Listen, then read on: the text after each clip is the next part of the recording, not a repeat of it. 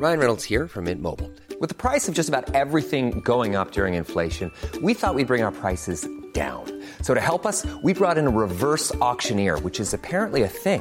Mint Mobile unlimited premium wireless. Ready to get 30, 30, bit to get 30, bit to get 20, 20, 20, bit to get 20, 20, bit to get 15, 15, 15, 15 just 15 bucks a month. So, Give it a try at mintmobile.com slash switch.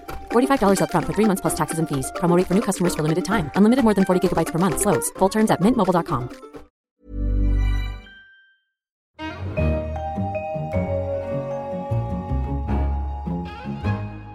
In London, this is The Economist, and this is the pick of our week. I'm Kenneth Cukier, the data editor, and in this episode, we'll hear about sex in the boardroom, spying on spies, and the benefits of strong social bonds. But first, our cover line this week was Losing the Middle East. We offered several ideas on how America can play a constructive role. The Middle Eastern order sustained by the United States has collapsed. Civil wars are devouring Syria, Iraq, and Libya. Black robed jihadists from Islamic State or IS have carved out a caliphate. Peace may not return to the Middle East for a generation. What's the conclusion drawn from all this? For most Americans, including the man in the White House, the lesson is that outsiders cannot impose order on chaos. Wrong, argues the leader. What the world needs is a new, invigorated engagement. Today's chaos is trashing human rights and torching values that many, including this newspaper, look to America to defend. History has shown that the tentacles of turmoil stretch across borders. Terrorism in places like Libya or Syria sooner or later ends up striking at the West. Minimizing the threat means doing more in places where jihadism flourishes. Rather than putting the Middle East back together like some sort of demented Humpty Dumpty, The Economist urges that America follow quote unquote constructive containment. The first requirement is better diplomacy. More political engagement is needed. Though America must accept that relations with Arab countries will be pragmatic. Fighting alongside Iran in Iraq and opposing it in Syria is a contradiction. Get used to it. The region has not stopped shifting in unreconcilable ways. The central message is that America must not retreat. If it continues to stand back, everyone will be worse off, including Americans. Elsewhere, America is bolstering its image as the world's public prosecutor. It is spearheading a global investigation into the Football Association FIFA. As the scandal rolls into the courts, an article in our international section asks why it is America, not another country, which is handing out red cards to the officials. America's crimebusters claim the right to go after anyone who uses its banking system or plans an illegal scheme on its soil. Some of the accused FIFA officials and marketing executives allegedly discussed or engaged in palm greasing while in America. So, American prosecutors aren't just hardworking, they're creative as well. The Department of Justice has not charged anybody at FIFA with bribery. Federal bribery laws cover only payments to government officials. Prosecutors have instead alleged racketeering, wire fraud, and money laundering conspiracies. And the prosecutors are not stopping there. Odder still, officials have been charged with violations of the Travel Act, which says that it is illegal to engage in interstate or foreign travel or use any facility in interstate commerce to carry out an illegal activity. America, in its zeal to extend its law, is in danger of overreaching. In April, an American court dismissed charges against two Ukrainians in a case in which the only American link was the tangential involvement of a federal agency.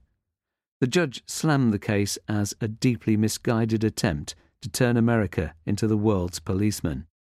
Welcome though their assault on corruption in football is, America's crimebusters cannot hit every ball out of the park.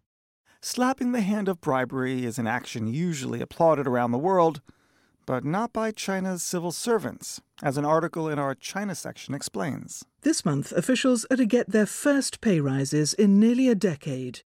Even so, many are heading for the door. Sounds counterintuitive. The reason is President Xi Jinping's campaign against corruption, the most intense and sustained in the party's history. This is a malaise for the mandarins. It has made it harder to trouser the bribes that have traditionally supplemented those meagre official salaries. Many civil servants now fear a knock on the door by agents of the party's anti corruption department. And in case they haven't got the message, many officials are being taken with their spouses to learn a lesson by visiting their former colleagues in prison. Thus, fear and perhaps disappointment for China's civil servants. Over in Germany, anger is the emotion of the day. As an article in our European section explains, the amnosity is directed towards American spies and a document which has become known as the List. This list has become a potential time bomb, both for Germany's ruling coalition and for the transatlantic relationship. It refers to the documentation of millions of selectors, search terms for phone numbers, email addresses, and so on, that America's National Security Agency has over the years fed into the computers of its German equivalent, the BND. As is often the case in espionage, there was some surreptitious back scratching. The Germans monitored these and passed the intelligence back to America. Under a 2002 deal, the selectors may not point to German citizens, European firms, or European Union governments. But for years, the BND failed to check the selectors, and when did the magnifying glass appear to reveal this? Only after revelations of American mass surveillance by Edward Snowden in 2013. The BND then rejected thousands of search terms as impermissible. There have been loud calls in Germany for the list to be made public, though American spies are keeping it, well, clandestine. The Americans want the list to stay secret fearing it could compromise their intelligence and the security of allies, including Germany. Sex in the Boardroom was the theme taken up by our business columnist, Schumpeter, this week. Or, for those with a little too much imagination, gender in the boardroom. Writing in our business section, Schumpeter mused over the question of management and whether women were different, or in fact better, than their male counterparts.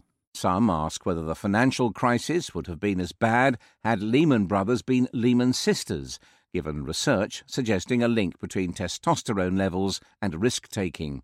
Those who support this thinking lean on two arguments. The first is that women are better at androgynous management, that is, combining supposedly male and female characteristics into a powerful mixture. And the other argument is that women differ from men not so much in their leadership styles as in the values that they bring to the job. They are much more influenced by compassion and fairness than men. Yet there are some qualifications, of course. The first is that lumping women bosses together obscures the huge differences between them. Much as would be said about men. And let us not forget that adaptation was a trade given to both sexes. Both male and female managers are perfectly capable of adapting their leadership styles to meet changing circumstances. But as in any argument, what better way to solve it than looking at what the data say? The third and main problem with the argument that women do a better job in running a company is the lack of solid evidence that putting more women into senior jobs improves a business's performance. Our columnist put the question to bed. The only enlightened policy for selecting leaders is to judge people purely on their individual merits. Anything else is just prejudice in disguise. Considering people's well being was the subject of an article in our finance section. But this time, it's not just about income. I like money and nice things, but it's not money that makes me happy, it's people, says one woman in a World Bank survey. She's not alone. Research has found that social integration is more important for well-being than income and also decreases poverty. It is friends, not cash, that seem to get people through hard times. Having strong social bonds eases financial deprivation. Friends and relatives can lend money, pool risk, mind children, and bring news of job openings. However, there is a catch. Not having the right friends can cement hardship. The more concentrated the poverty, the less helpful social networks tend to be. It is doubly unfortunate, then, that poor people are often socially excluded precisely because they are poor. Thankfully, countries are beginning to address the calamity of loneliness. Several countries have experimented with schemes that connect lonely old people and deprived youth. Germany, for instance, has built multi generational community centres where older visitors get computer coaching from teenagers. A different sort of loneliness was explored in a memoir in our Books and Arts section. An African migrant returns home after a long absence, only to find himself an unsettled stranger in foreign lands. Now living in America and France, Alain Mabanckou, a Congolese novelist, visits his hometown on Africa's equatorial Atlantic coast for the first time in 23 years. The author describes the pains of leaving. Here are the remembered aspirations of parents who bless their children's departure, yet regret it nonetheless, and the migrant's sense of guilt for having left behind the less fortunate, of parents aging alone and dying lonely. And he documents the pains of return. Here also are the suffocating embraces of relatives lacking Mr. Mabanckou's salon sensibilities. And he documents the darker side of returning as a more prosperous person. He struggles with the expectations of the greedy and resentful who want him to share his wealth. In a disturbing yet hilarious episode, he is asked to give up his shoes, shirt, and trousers in a bar by two family members.